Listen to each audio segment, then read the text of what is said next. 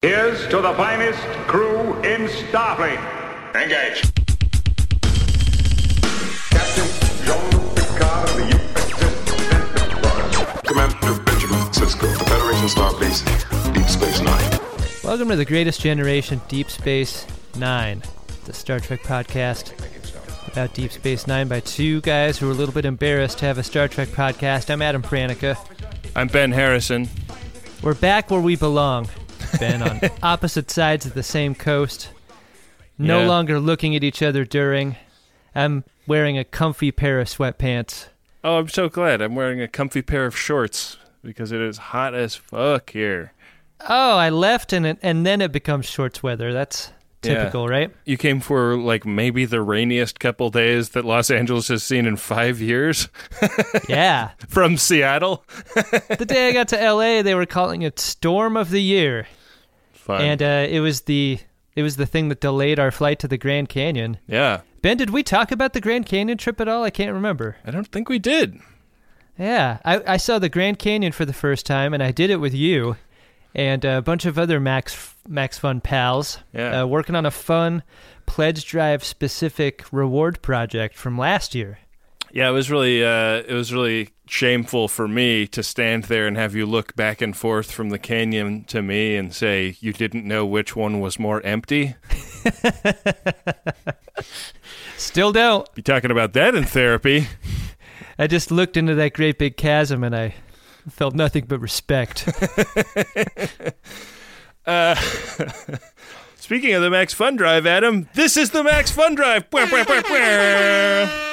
It's happening as we speak. And uh, I don't want to overpromise something to people who support the show, but this extra special Grand Canyon episode was a reward for last year's uh, contributors. So I, I can't even imagine the things we have in store for our listeners if we're able to reach that big 25,000 con- contributions number uh, in support of the network. One thing I think we can promise, uh, which has probably already been announced on social media at this point, but uh, wh- while we were at the Grand Canyon, uh, we were having a, a hang with Stuart Wellington of the Flophouse podcast, and we got to talking about how bad Star Trek Five is, and wouldn't it be fun to do a monster Flophouse Greatest Gen crossover episode where we talk about that movie, where we where we flop it and greatest gen it at the same time,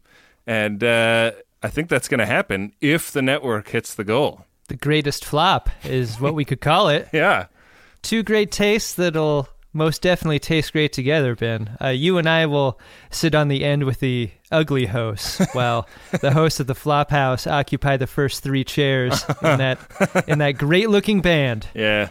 So we'll be back later to talk about pledge gifts uh, one more time, but guys, this is the Max Fun Drive. There are only two weeks a year where this happens, and it's where we develop the large, large majority of the support that we get for the show. If you're not supporting the show already and if, and uh, it's in your budget, head to maximumfun.org slash donate right now. Become a member. You will feel awesome every time you listen, and you'll get great gifts that we'll talk about a little later. Become an extra good friend of DeSoto, a friend with benefits of DeSoto, even. maximumfun.org slash donate. Adam, it has been a long time since we, the uh, hosts of this show, cracked open our Bible. What do you say we uh, do a little Bible study? It's good to see you all in church. It's called the Bible. That's the way God wants it. I don't know why, dude. All these questions? Is a little blind faith too much to ask? Did you go to a lot of church when you were little? I Like, did go to parents- church a lot when I was little.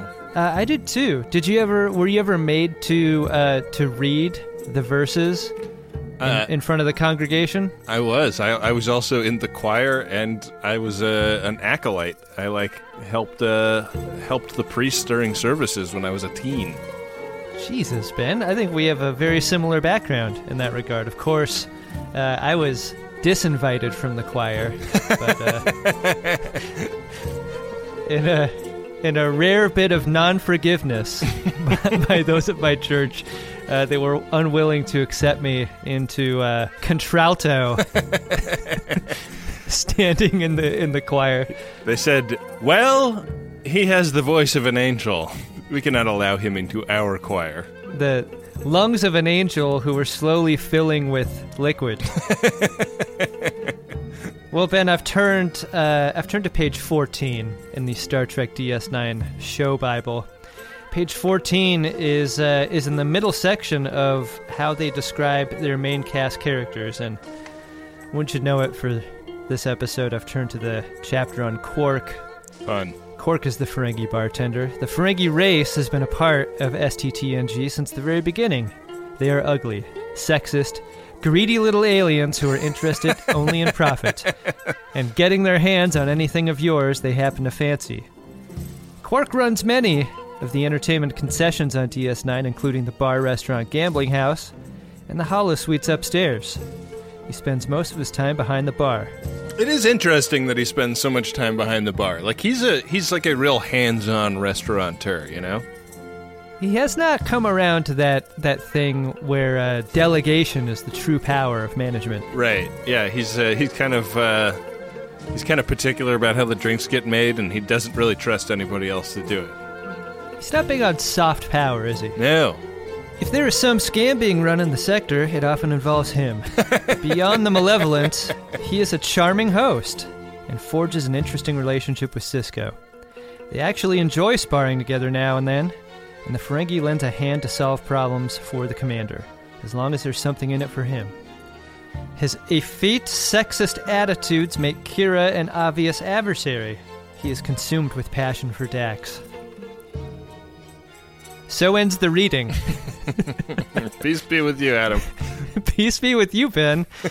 wow, uh, sort of an abrupt end to the Quark chapter. Letter from Quark to the Corinthians. Yeah, I kind of I'm kind of surprised that Odo doesn't get name checked in that right up. I know. They seem like they are more naturally adversarial than Kira and Quark, but uh, maybe we'll find out more from the Odo chapter in the show Bible. What an interesting chapter to uh, to select, given the topic of today's episode, Adam. It's season two, episode seven, rules of acquisition. Do you realize how incredible this is? no, of course you don't. We get a real fun Morn scene to start things off. I have so many questions about this cold open. So it's, Odo is is it's sort of like closing time on the promenade. Yeah, you don't have to go home, but you can't stay here, Morn. Why does the promenade close, Ben? This is like when you're we, when you're unfortunate enough to uh, to be at an airport and and departing on a flight that is leaving after all of the restaurants and bars close, Right. and you're just that's a, that's another moment where I'm like, why isn't there one thing open in the airport? There should be things open on the promenade at all times, right? You'd think that it would be a 24 hour thing if only. Oh, is it 25 hours? Is that like a, a Bajor thing that it- everything's on a 25 hour clock? I think so. But like ships put in there all the time, right? And they've got their own clocks on the ship, right? It's not like you you put into port and you reset all the clocks to whatever they're at, right? That'd be fucking chaos, Adam. That'd be like going from three shifts to four shifts. I don't like you. And that never stuck. Oh, if you're going to have us believe that this is a place with with closed hours, then stick a couple of vending machines on the promenade. I want to know what's in those vending machines. Mm-hmm. we see nary a vending machine on the in the entire promenade. Morn gets up and shuffles over to the closed doors of Quarks. Is Morn a hobo? Does he have nowhere to live? he's like just he's just in Quarks until he gets kicked out and then sleeps it off on a bench and then goes back into Quarks. Where does where does the money for paying for what he buys at Quarks come from?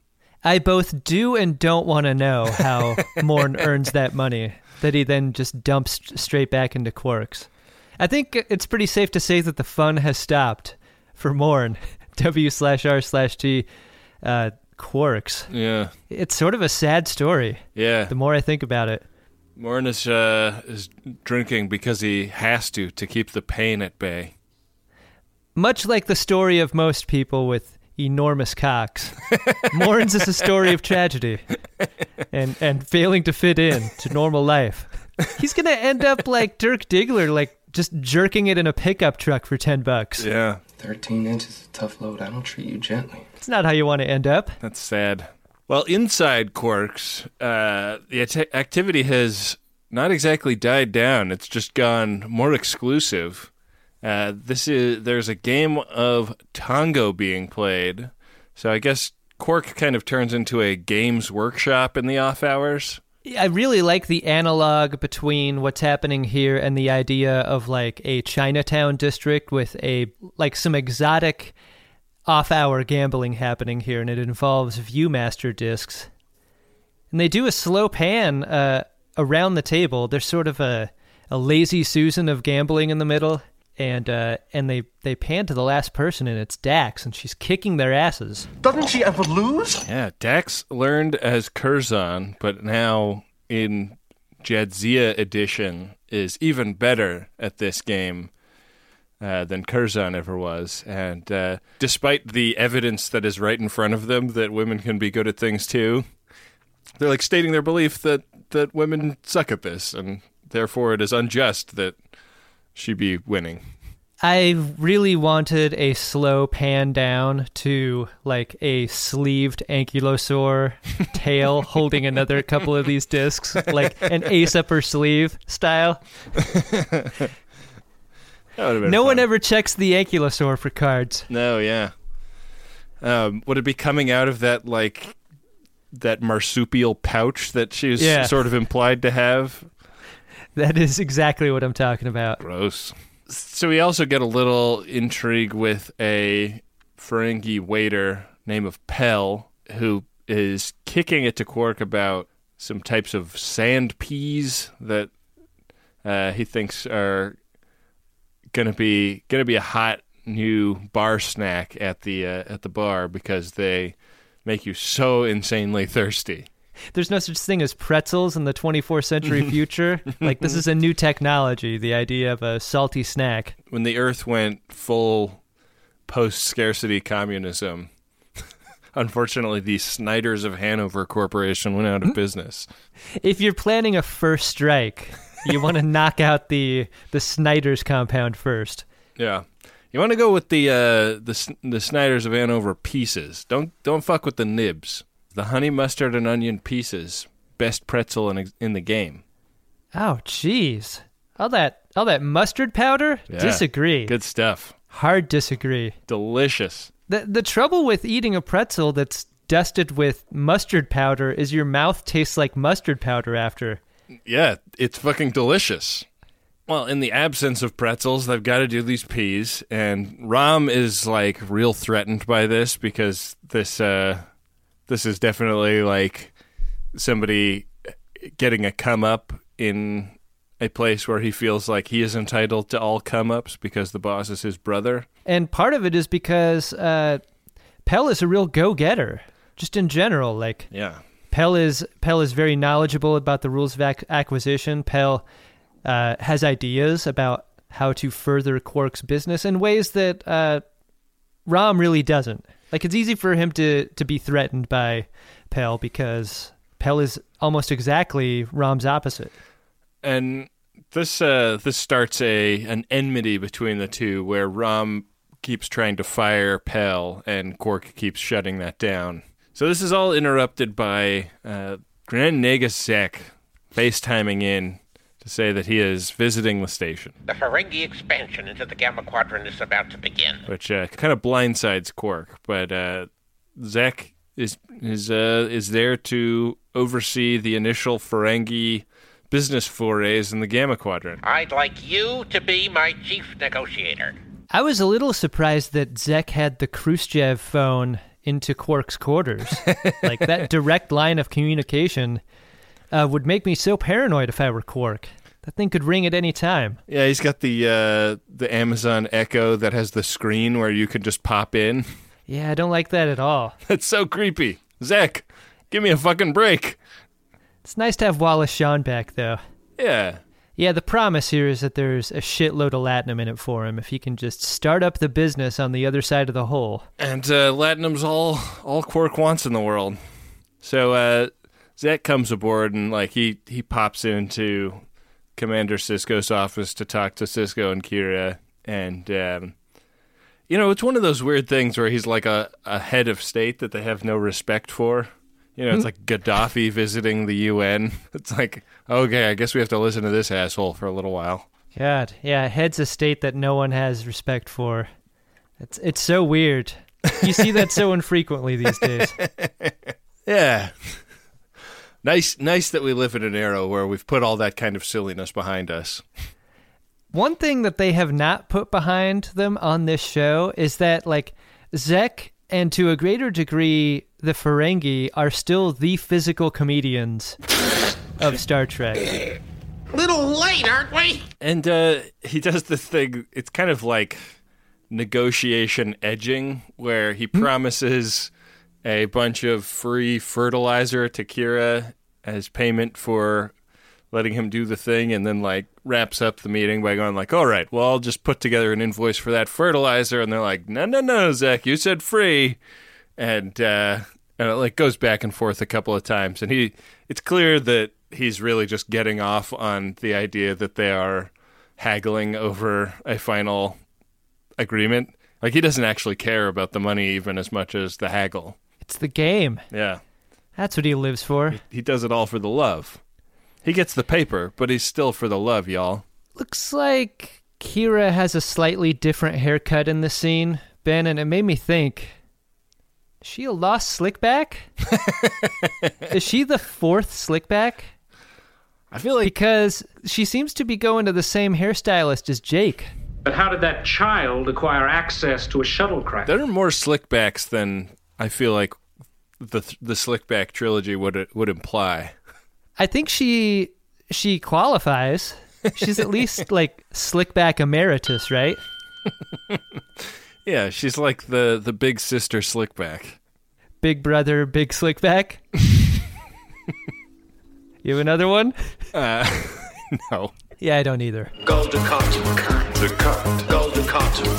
So, So Quark is super amped about his good fortune and the responsibility he's be- being given, but Pell sort of has a warning for him, and that warning is like, you know, it seems great uh, on the surface that you're being put in charge here, but if it's a success, uh, Zek is going to take all of the credit, and if it's a failure, He's gonna need someone to take the blame. Me. and Pell always seems to be around with that kind of knowledge. Like she's a she's a very steadying force for Quark in yeah, this way. she's like, don't let Zek Shimon Peres your Yitzhak Rabin. like I, either way, Zek wins. You just want to make sure you don't lose. I think it's important to apply Israeli government analogs to all of the situations here in this episode specifically. we get a reveal here after the advice that Pell gives Quark of uh, of a form of disrobing where Pell takes off her ears and uh, and sort of the corset that has been gathering her in. You know, like whenever I, I get home from a shoot or a day at work, you like to uh, you like to undo that top button, loosen the collar a little bit, and make fists with your toes. throw my ears in the box where I keep them, just like Pell. I know, I know, it sounds crazy. So it's a fairly startling reveal that uh, that Pell is a lady Pell, and this is significant because all we know about Ferengi women up to this point are that uh, they are submissive to their men, they are naked, and they aren't allowed to do business.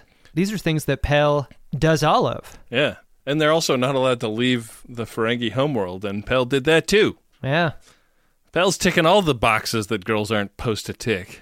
Uh, I like the the end of this scene. Pell just like sits down in the chair, satisfied that she's not in drag anymore. But it's like like it, it it's like one of those things that like only works in television and film.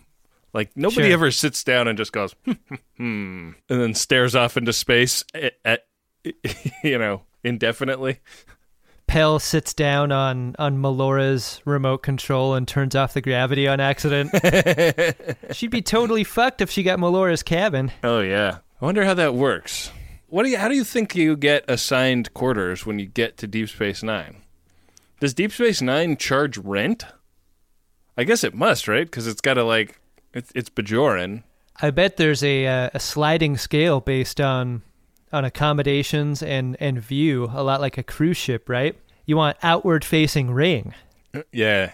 Or if you get inward facing, inward facing on somebody hot, you know. And what's going on here seems pretty pervy, doesn't it? Yeah, you don't want to get stuck with uh, that situation you get in an apartment complex sometimes where you. Where there's just some old man walking around in his underpants across the way. Yeah, and he's just scratching. Yeah, that's not good. He needs to get a cream on that.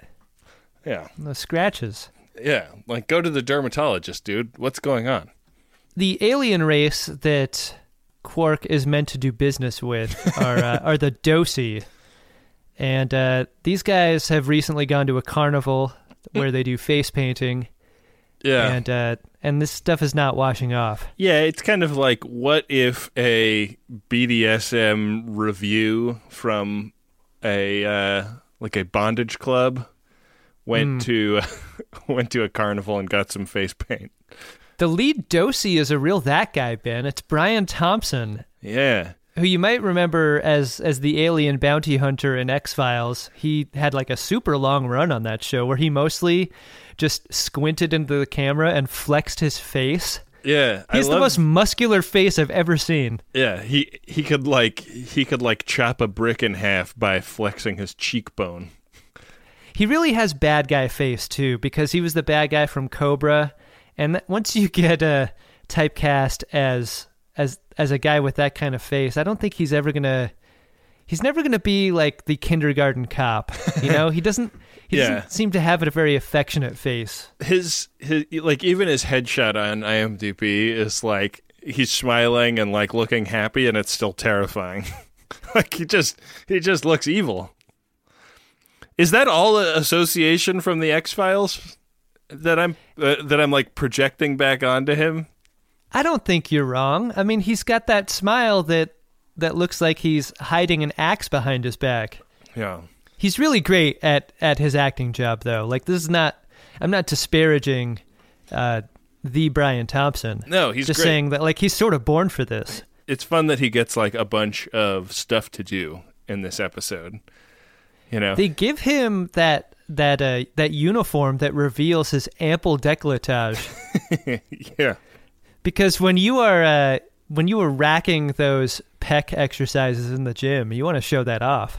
He's got yeah, he's got pecs that are so big that he has full on dude cleavage. Yeah, they they they were like flipping through Lwaxana Troi's wardrobe to see if anything would work on him. The thing with the Dosi is that they're kind of a yeller screamer type. They're a real like bang on the table and get your way sort of alien race, and this is this is not a way that Quark likes to do business. I Like he's he's very uh, tactical and reasonable by comparison, but he's not scared really by all the bluster, which I think is is neat to see. Yeah. Quark holds it together with the help of Pell. You want to do business with the Ferengi? You talk to Quark. Pell is the Ferengi behind the Ferengi. The guy behind the guy behind the guy. Quark made a, a very shrewd business decision in hiring Pell to be a consultant on this project. And Pell, like, you know, gets off to a bit of a rocky start, but uh, she is a natural and she helps him. You know, like this first negotiation doesn't go great in that it doesn't, like, end with thumb on pad, but it does end with the Dosi saying that they'll think about what what they've talked about, and at, at least the door is still open. It doesn't seem like a no yet. And that feels like success at this point. Right, After a scene that began so threateningly. closer to success than it seemed like they would get at the beginning. Um, We have a kind of fun scene in Ops where Kira and Dax are hanging out, and the uh, ersatz Ham that Zek rolls around with comes up up there and gives Kira some kind of uh, romantic overture from Zek. and uh, and they get to talking about how much Dax just really loves the Ferengi. I don't understand your attitude about the Ferengi. I mean, and I really admired Dax's description of them. It made me consider them in a way that I really hadn't before. Like, uh, you really know what you get with with a Ferengi. Like, there are a number of things to worry about, but at least you know. Like, that knife is is not going to hit you in the back with a Ferengi. They're going to stab you in the chest. I mean, it will. They will stab you in the that. back, but they will. They will make it plain that they are stabbing you in the back while doing it. Right, and as you're being stabbed, you'll sort of shrug your shoulders and be like, I should have known better. yeah. Dax has dealt with probably thousands of different races. For her to have uh, any kind of specific love for an alien race, I think is is very significant. she's the kind of character that sees the good in things, you know? She's not a judgmental person, and so the things that are true of the Ferengi are true, and she is like willing to enjoy them on those terms.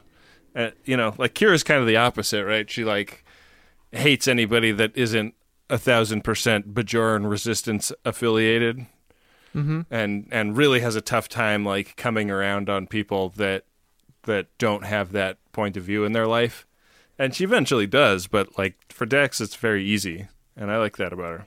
There's really no reason to believe that Dax isn't a space hippie, right?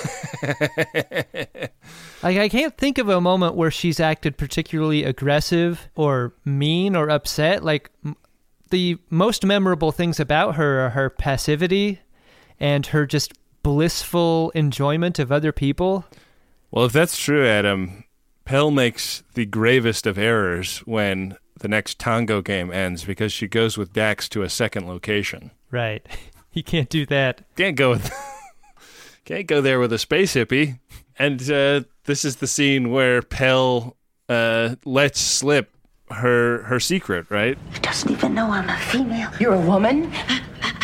Yeah, what's notable about this scene is how little Dax has to work to get a secret out of Pell that Pell has conceivably spent a very long time hiding. I know. Like, but it's Pell, it's that thing of Pell thinking Dax knows, and so like, why even conceal it? Right. But Jesus, pal, like you need to be sure here. Everything depends on it. but it couldn't have happened with a better scene partner Right. because Dax accepts this news with aplomb and support. And you know for sure Dax isn't putting your business out in the street if you don't explicitly authorize that. You know?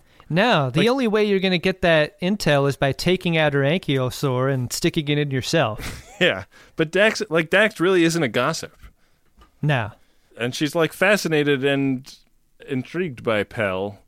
She has been kind of riding for a more woke way of thinking among the Ferengi she knows, and Pell is a, a great example of why that kind of thinking is true. It really is easy for Dax to say, though, because Dax earns the Ferengi's respect by beating them at gambling, but Pell has been buried under the societal pressure that, that Ferengi put on on females. And so, like, Right. I, I totally understand her reticence or her or her disbelief in in Dax's portrayal of Ferengi as being potentially open-minded to this idea. Yeah, and I mean, I guess like we don't really know. It would be interesting if they had spent some time on like what Pell's gambling strategy is. Like, would Pell be dope at Tongo, but but loses to the boss because that's like the proper Ferengi thing, or loses to the boss Right. because she doesn't want to be made. You know, doesn't ever want anybody to notice her. Like, I feel like they they could have they could have uh, explored the kind of subterfuge that she has to live her life with a little bit more by like using that that gambling lens a little bit. They never play it for comedy in a way that I am glad that they didn't. You know, like there's no there's no Mrs. Doubt firing of of Pell at any point. you know, where she's got to like stick two pies on the side of her head to to to confuse someone who's entered her quarters, you know, about the size of her lobes, you know. I think that that would be a a, a punch down that Sure. would be not surprising given the, the track record of Star Trek writers' rooms. Well, but also not surprising with how this show treats Ferengi, and that was, I think, more the point that I was trying to make is like this this alien race, it has been a punch down from the beginning, and it and it shows a sort of restraint that I was happy to see. Right? No, yeah, I'm I'm there with you, buddy. The one other thing that we get from the scene between Dax and Pell is that not only is Pell a Ferengi female, but she's also in love with Quark. And I mean, who wouldn't be, right? He treats her so well. It sounds like a you know one of those workplace romances that's just born out of proximity and time. Yeah. More than anything specific to the characters. To be quite honest about it, I was in a pail. A bucket. A pail. Mr. Bucket, I have to revert back to my dead state. I don't use the bucket anymore. There's a line of dialogue here that clangs with me every time I hear it, and I wish it was never a line of dialogue in anything television or movie wise. Uh, Pell gets started confiding her love of Quark with Dax and says, There's only one thing I wasn't counting on falling in love. like, there's only one thing I wasn't counting on. Ellipse moment to a line of dialogue is not great. There's- That is a movie trailer narration. That is not a thing that people say. I don't think there's a B storyline, but if there's a C storyline in this episode, it is the Zek trying to kick it to Kira storyline. She gives back the the uh, necklace or whatever, gets a little grabby with that ass. I wanted Kira to fucking take his head off. Yeah, like does he have diplomatic immunity or like why doesn't he get drop kicked out of out an airlock? Especially because Kira has thrown Quark through his own bar for for not even touching her. Like who gives a fuck about Zek? What is the upside of her ignoring the fact that he is breaking her touch bubble? I have no idea. It was not a great moment. It's a weird Kira. episode because it's like it's about like some characters being confronted with misogyny being bad, right? But this like this just goes totally uncommented on like it's normal. Especially because, you know, we have been groomed as viewers to understand Kira as someone who puts up with no shit. Right. She she uh she Don't show her putting up with shit. Yeah. Give me a break. Don't retcon shit being put up with. I want to see Kira making a fist, and that fist is full of Zek's stupid fucking ear hair. like, cut to her fucking braiding that and making it a, a medal on her chest. That would be Fuck Zek forever. That would be great. Like especially after the scene where he's getting his ear hair groomed, like if she just yanked a bunch of like a fistful of it out of his head and walked off, Yeah. like extracted payment for that disrespect. Here's why that's a great rewrite. It's because it doesn't change the relationship between Zek and Kira. If anything, Zek would probably love that shit. Right. And and through that rewrite, we the uh, the respect we have for Kira as a kick-ass person remains. Like I, I don't like how how they've turned Kira into into a subservient person in Yeah. this case, a, a diplomatic subservient in a way that we know she isn't. Yeah. So Pell and Quark have uh I guess Zek at some point gave them gave them orders to increase the buy on the tula berries that they're supposed to be purchasing from the uh the kinked out aliens. And it doesn't go well. The aliens leave, so Quark and Pell have to take the Nagus's shuttle through the wormhole and into the Gamma Quadrant and uh, and pursue them which is uh, kind of an adventure. Also, kind of surprising that the Nagus has such a small car, given his position. It really looks perhaps the most Previa like of all the ships. Like this is TNG canonical Ferengi shuttle. I mean, that'd be like if the head of the Federation cruised around in a bunk bed. The thing I I dislike maybe even most about the Ferengi shuttle is how undetailed it is. It is so smooth. Yeah. Like there's subtle things about Federation ships like that Aztec pattern that that are on the ships that Right. look really nice in three dimensions, but this thing is like a lozenge. Yeah, all it has is those like those little pincers on the front. Yeah. It's like who yeah, cares? what do those things do? Yeah, they're not pinching anything. No, that but Zek sure is. Pinching some butt. Yeah, what if the uh, what if that shuttle sexually harassed a spaceship? I think that's what it was built for. Gross. It's amazing that they've been uh, that they've been showing these Ferengi ships for such a long time. Like this is probably like the fifth season of television that they've existed in, and they're just now paying that off. There's no windows in that back part of the van. Also, Ben. Mm. Kind of dark to think about. If this Ferengi shuttle's a rockin'. When they get to the planet, Quark has uh, a scene here that I really thought you'd appreciate. He kind of Pee Wee Herman's the moment with the lead uh, Dosi guy. Yeah. Like he sort of does the Pee Wee knock down the motorcycle thing I barely touched them. In grabbing a barrel of the wine and spilling it to get this guy to take him seriously. I should have killed you back on that station. But you didn't. And his his doesn't care if he lives or die attitude, I think engenders some respect from this Dosi guy. But he's like, "No, man, it's not that I don't want to do a deal with you. It's that I can't. I don't have the wine." I didn't get that.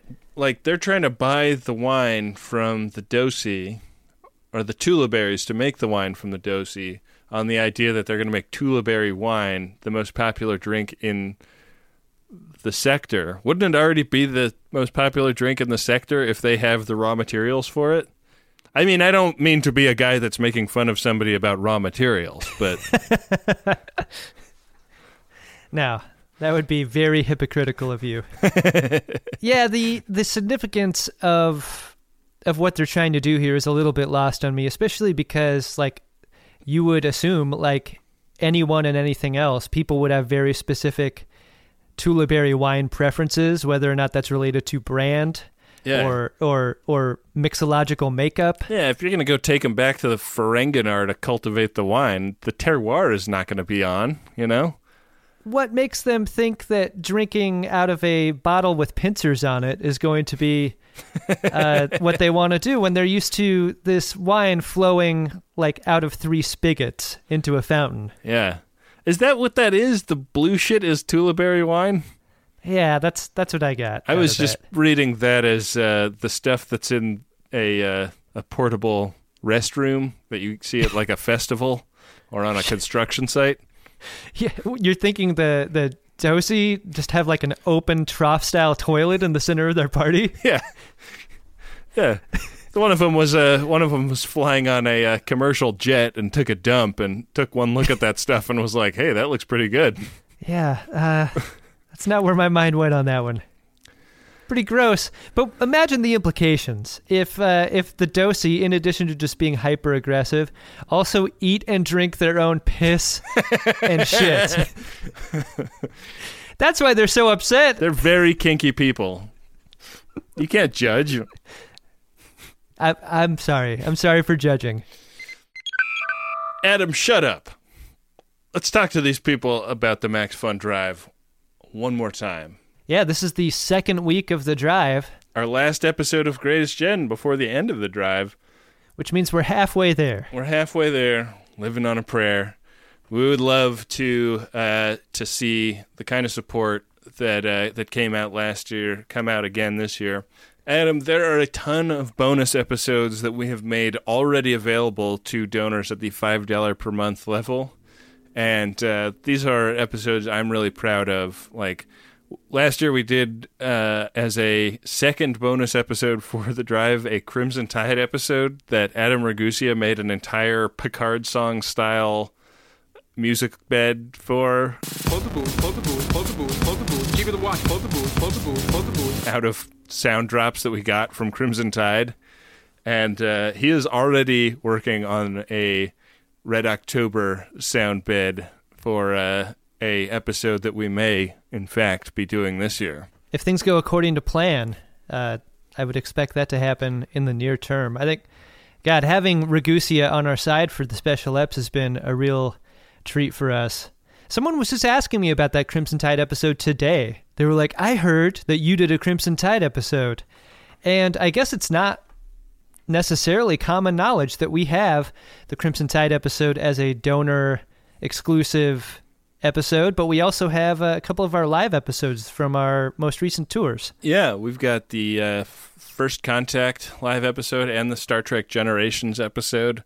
Uh, those are both things I'm super proud of. And if we do a donor bonus about Star Trek Five with the Flophouse, that will also be bonus content. So, getting in on the entry level five dollars per month uh, is how you get at at that stuff. And you know, like uh, I think uh, I I think parting with that once a month is something that most budgets can accommodate if you're not already a donor.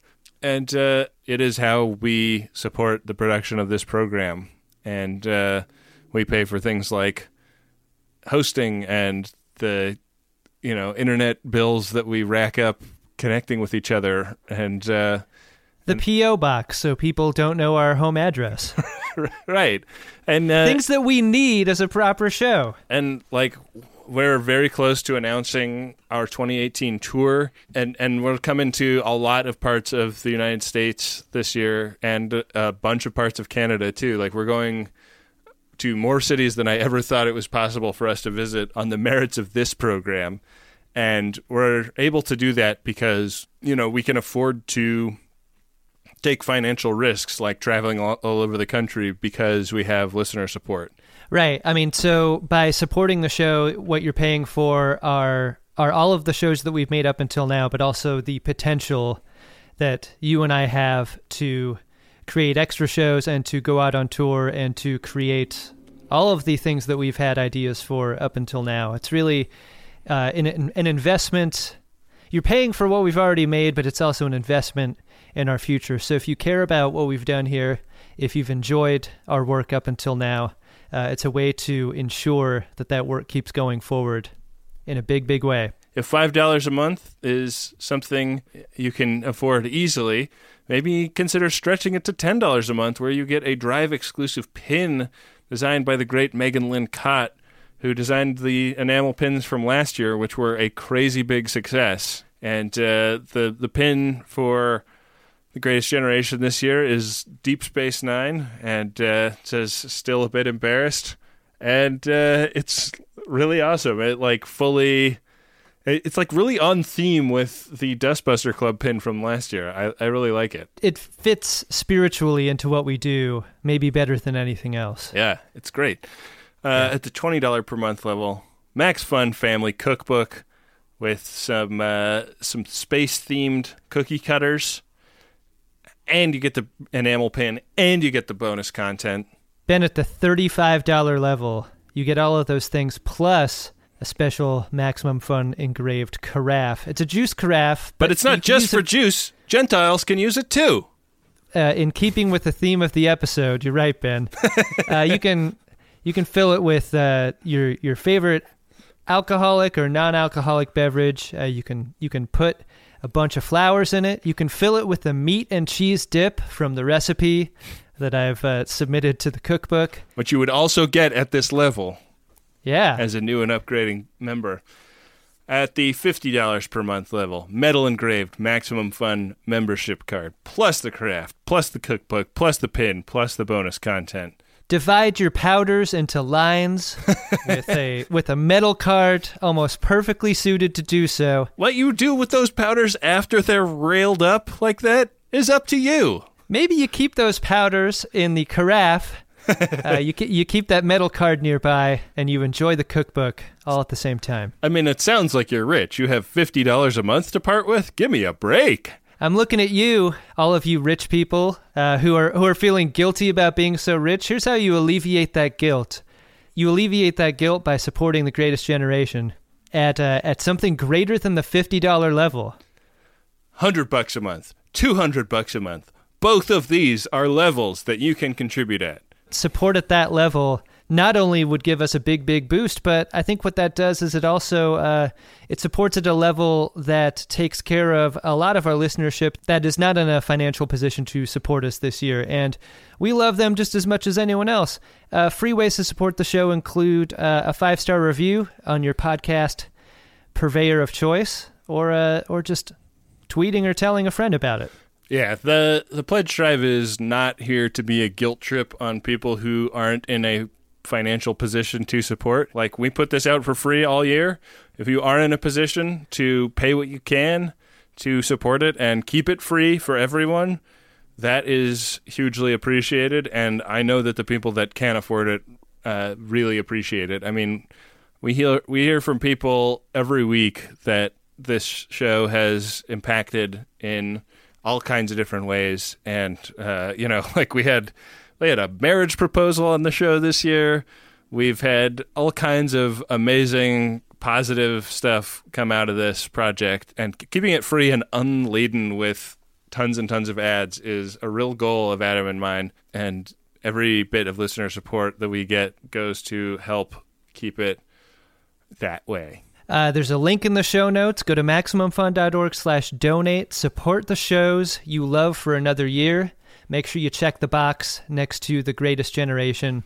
And thank you for your support and another great Max Fun Drive. Yeah, and uh, while you're at it, why, why not just check off Friendly Fire and Greatest Discovery while you're at it? Even if you don't listen to those shows, just uh, just help your boys out. Yeah, that's all going to us too. Alamo come to Fort. Alamo come to Fort. What are you doing? What, what, what are you doing? Mind what you're doing now.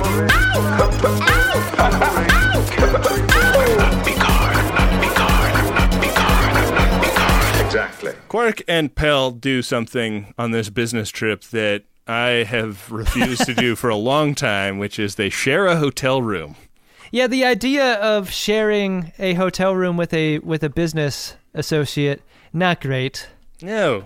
Whether or not Pell's gender identity is an issue here, that that does not matter. It like they should not be getting into the same bed together as coworkers. That's not fun. No. It's inappropriate no matter what the gender situation is. If they were both boys, Right. in, inappropriate. If one's gay, one's straight, inappropriate. If both are gay, if both are straight.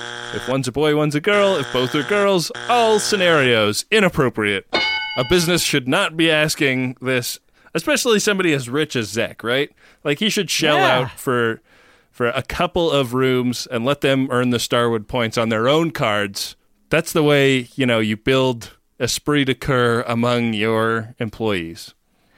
What's the deal? Like, do they have a Zek company card and they're like paying as they go? Because if I were them, I'd just be invoicing after the fact. Yeah. Get two rooms, Yeah. invoice for two rooms. That's how you earn all the Starwood points, Adam. I mean, ask forgiveness later, I guess. Yeah. I didn't know what the company travel policy was. I'm sorry. Next time. Adam, when I travel with my wife, if we go to a hotel room that has two beds, we sleep in two different beds. I don't like sharing anything with anybody. You're- really Brady bunching it, huh? Yeah. I don't want anybody to get the wrong idea.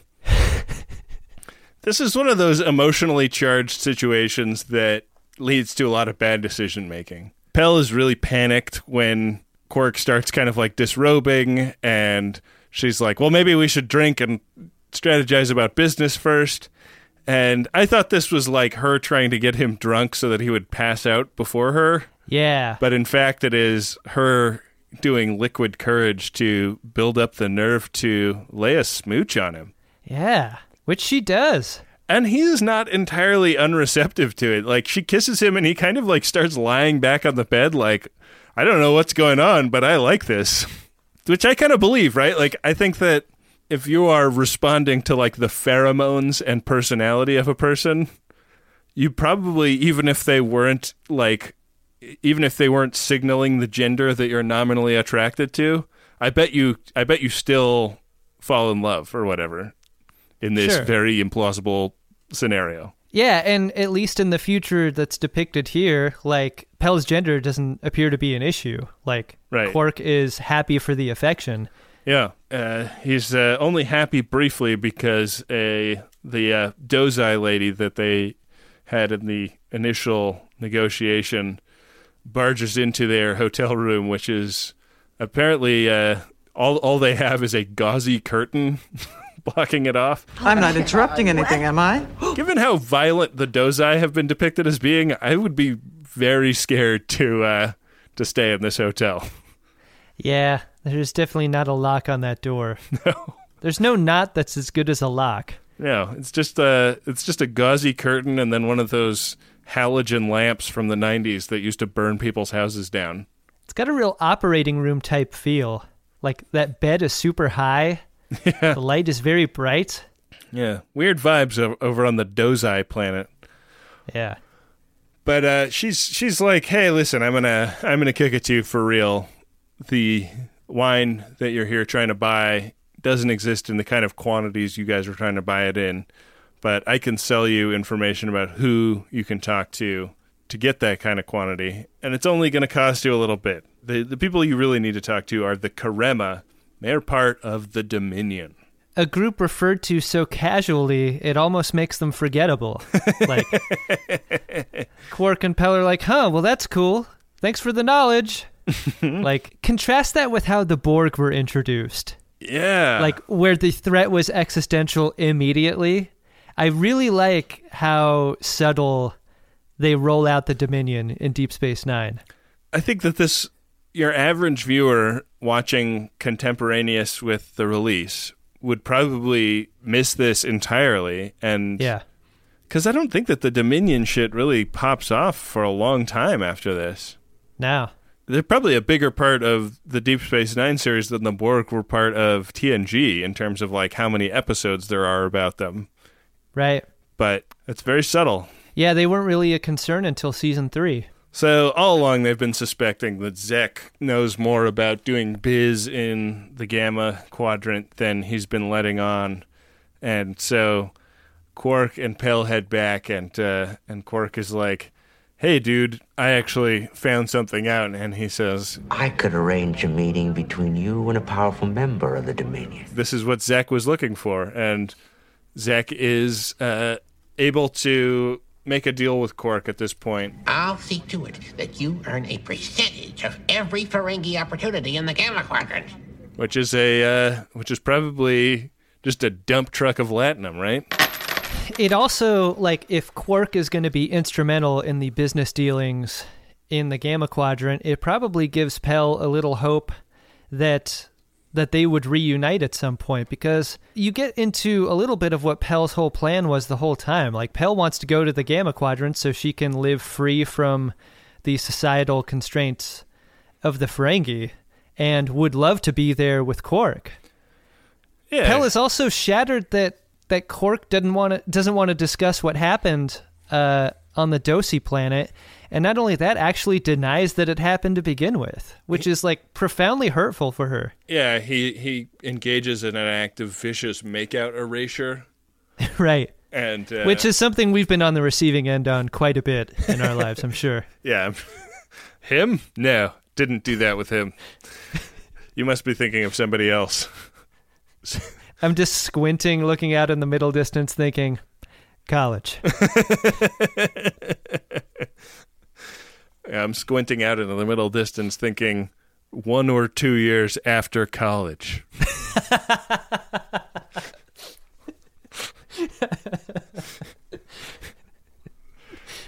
I'm squinting, looking into the middle distance, thinking, my entire marriage.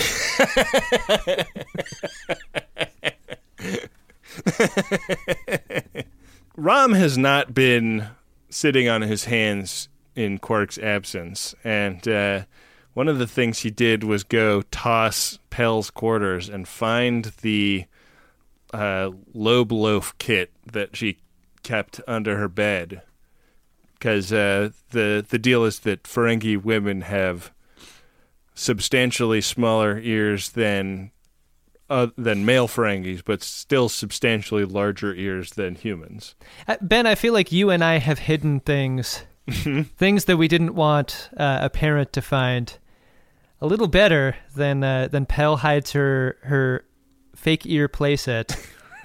right. Like Rom fucking tosses the entire quarters in a fairly thorough manner. I I was impressed by this. Yeah, but then they're just under the bed, right? Yeah, I feel like I check under the bed first. The the Nagus leaves and Rom is like, "Hey, dude, I got to tell you something, man."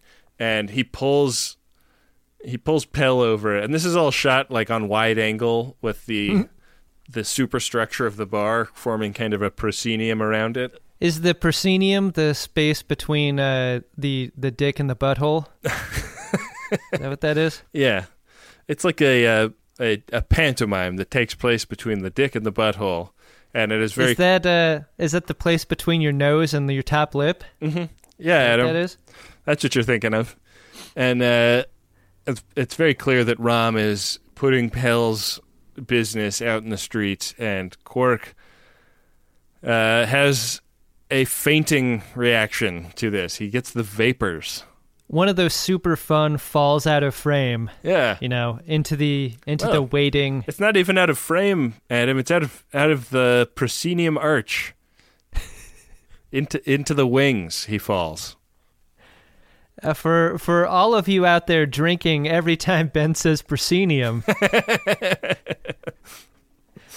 maybe have a buffer water around now.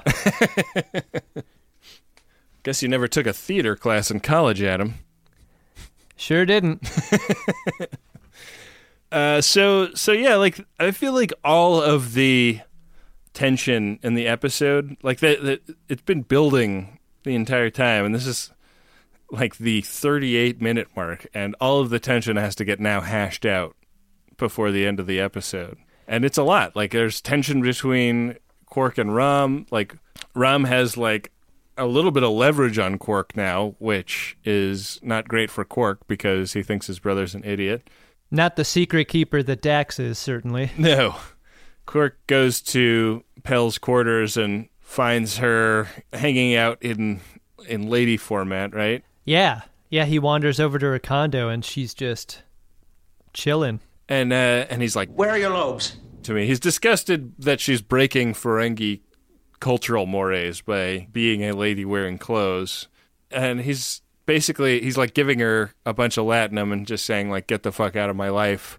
You've uh, you've come very close to ruining me because if I am outed as a male Ferengi who did business with a female Ferengi, everything will end for me. This like the character of Quark who we have been asked to accommodate as as one of our protagonists does something really nasty and and seemingly pretty unforgivable here.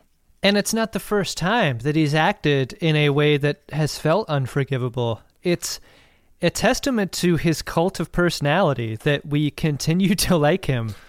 Yeah, like the idea that he can be a sympathetic character after this scene is astonishing. But in the next scene, like he kind of saves the cat. He right.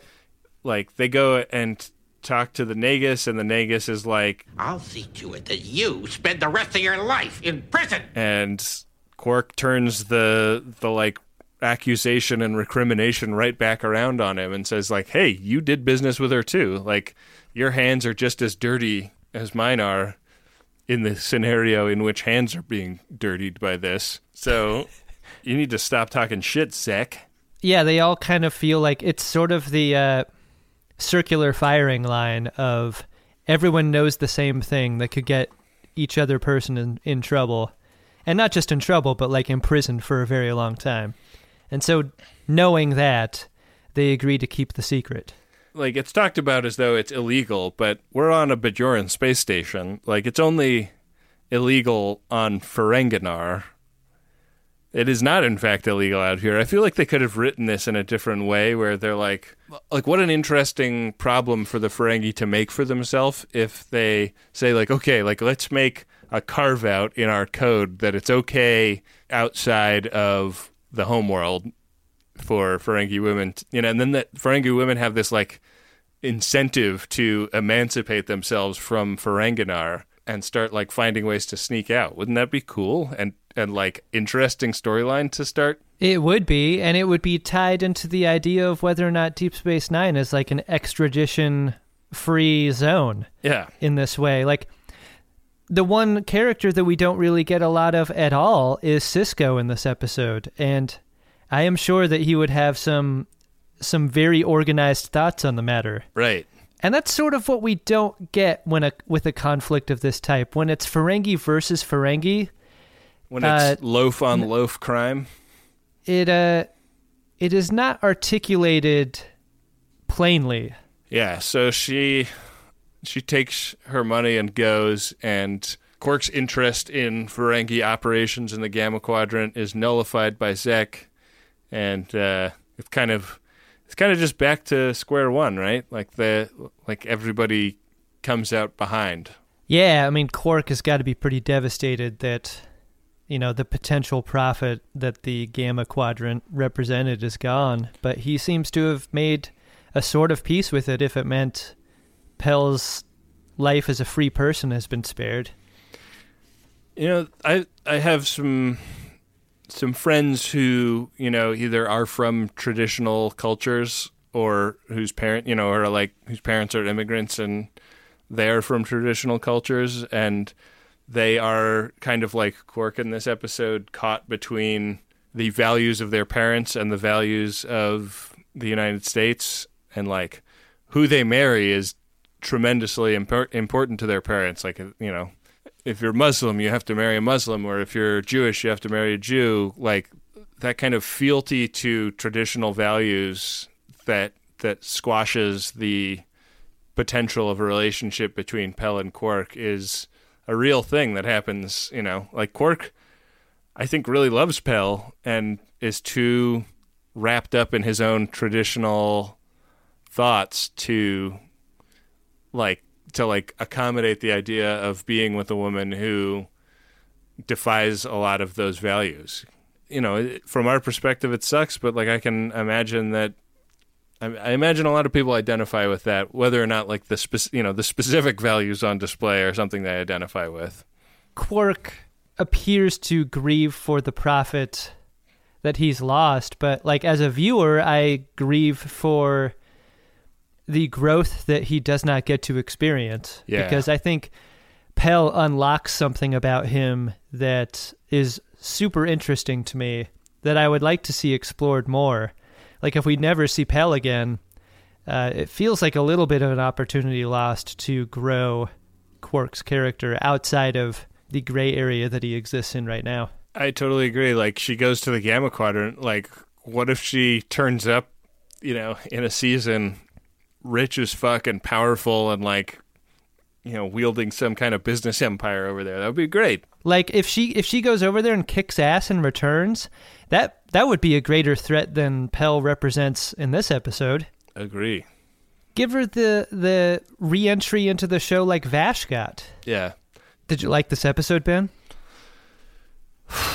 Boy as hard as it is for me to say this about a Ferengis episode I kind of hmm. did. I mean I don't love the way it's resolved, but like it's fun to to see a show have a character like Quark that is you know repugnant in a lot of ways and really like dig into like what makes him tick.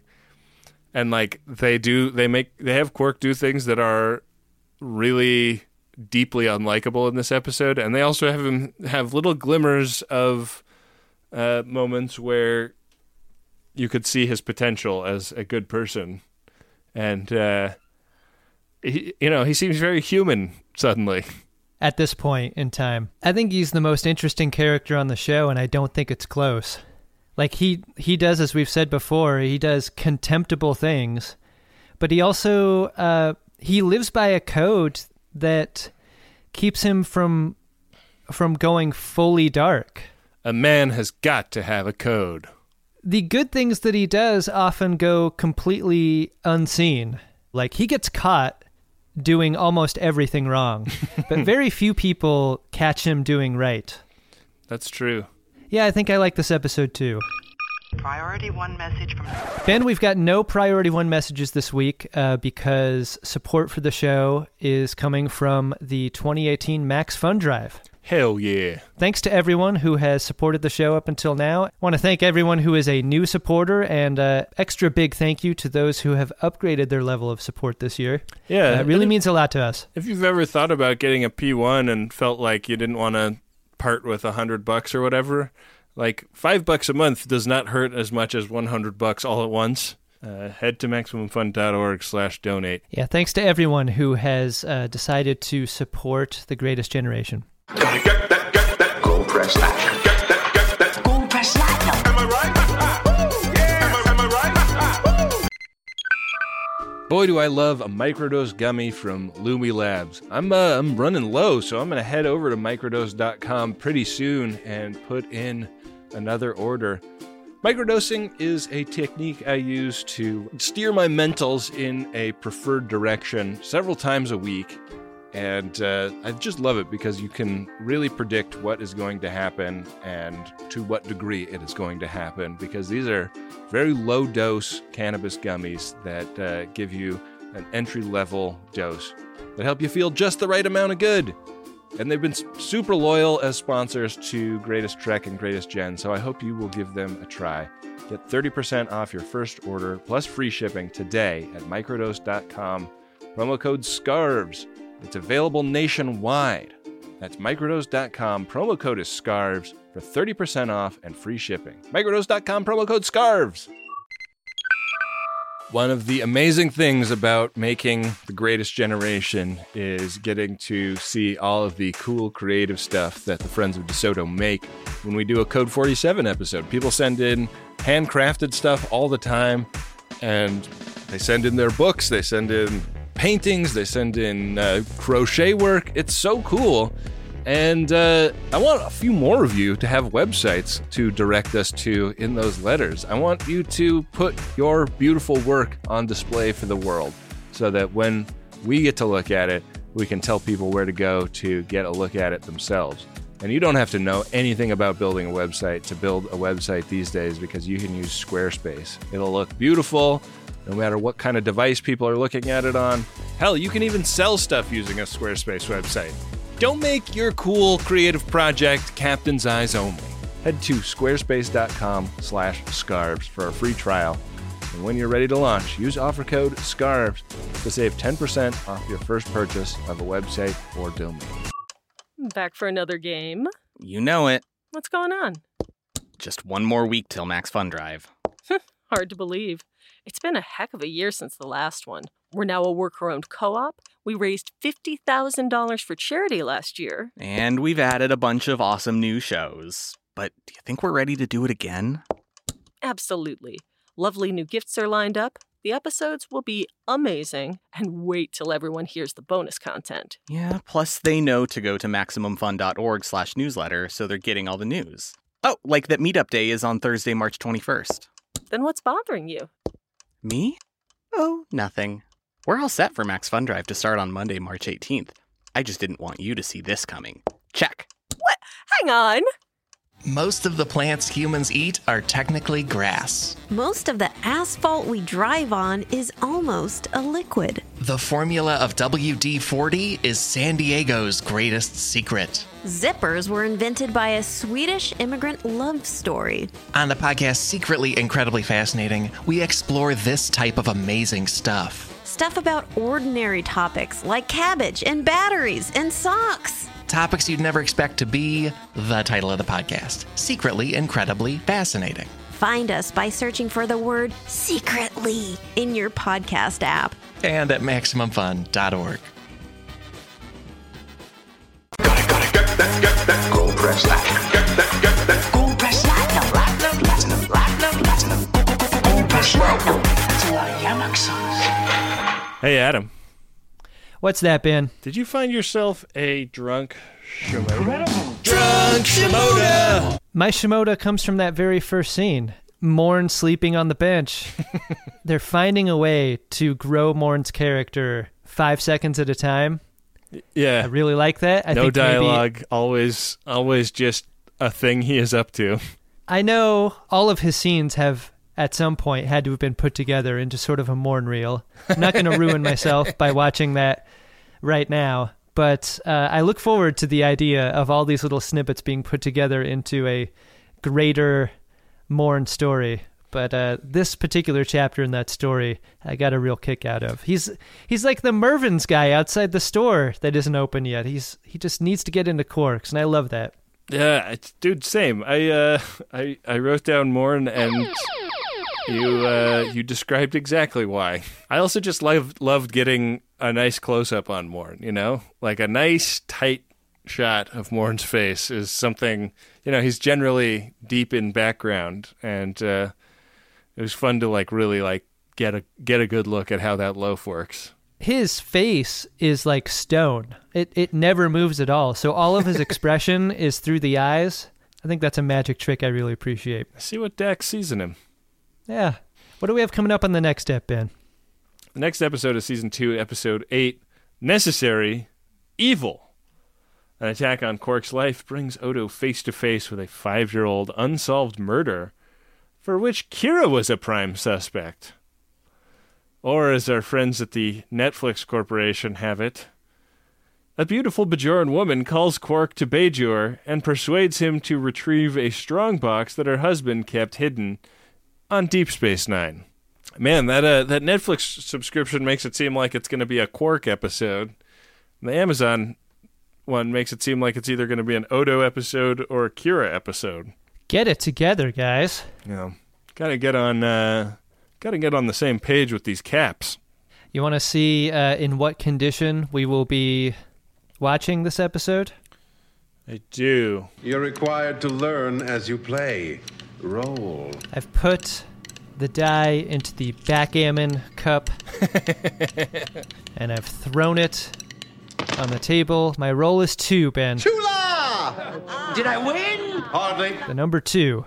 Okay, Adam, that me, that puts us on twenty-two. We're uh, we're in striking distance of a Quark's bar for next time, but uh, but just a standard issue episode next time on the Greatest Generation, Deep Space Nine. Ah, what a relief. well, want to uh, thank everyone who has supported the show during the pledge drive once again. Pledge drive only happens once a year, and that's why we keep ringing this bell uh, through the episodes during the drive. I think, I think everyone involved can appreciate that we don't do this multiple times a year. We aren't we aren't doing that. We're not larding up our episodes with advertisements.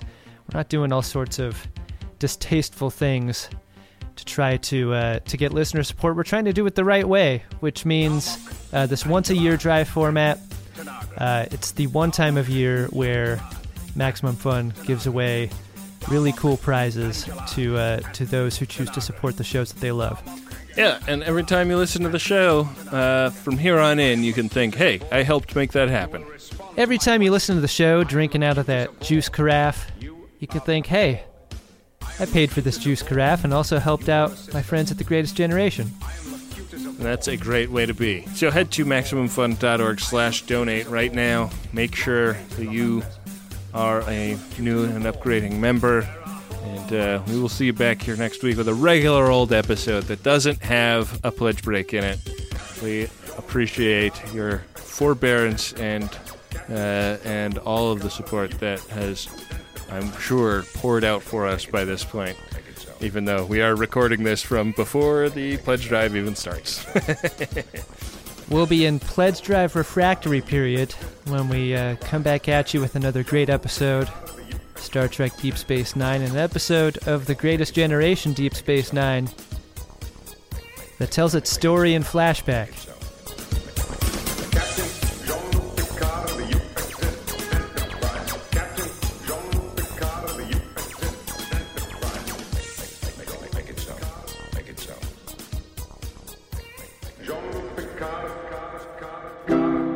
MaximumFun.org. Comedy and culture. Artist owned. Listener supported.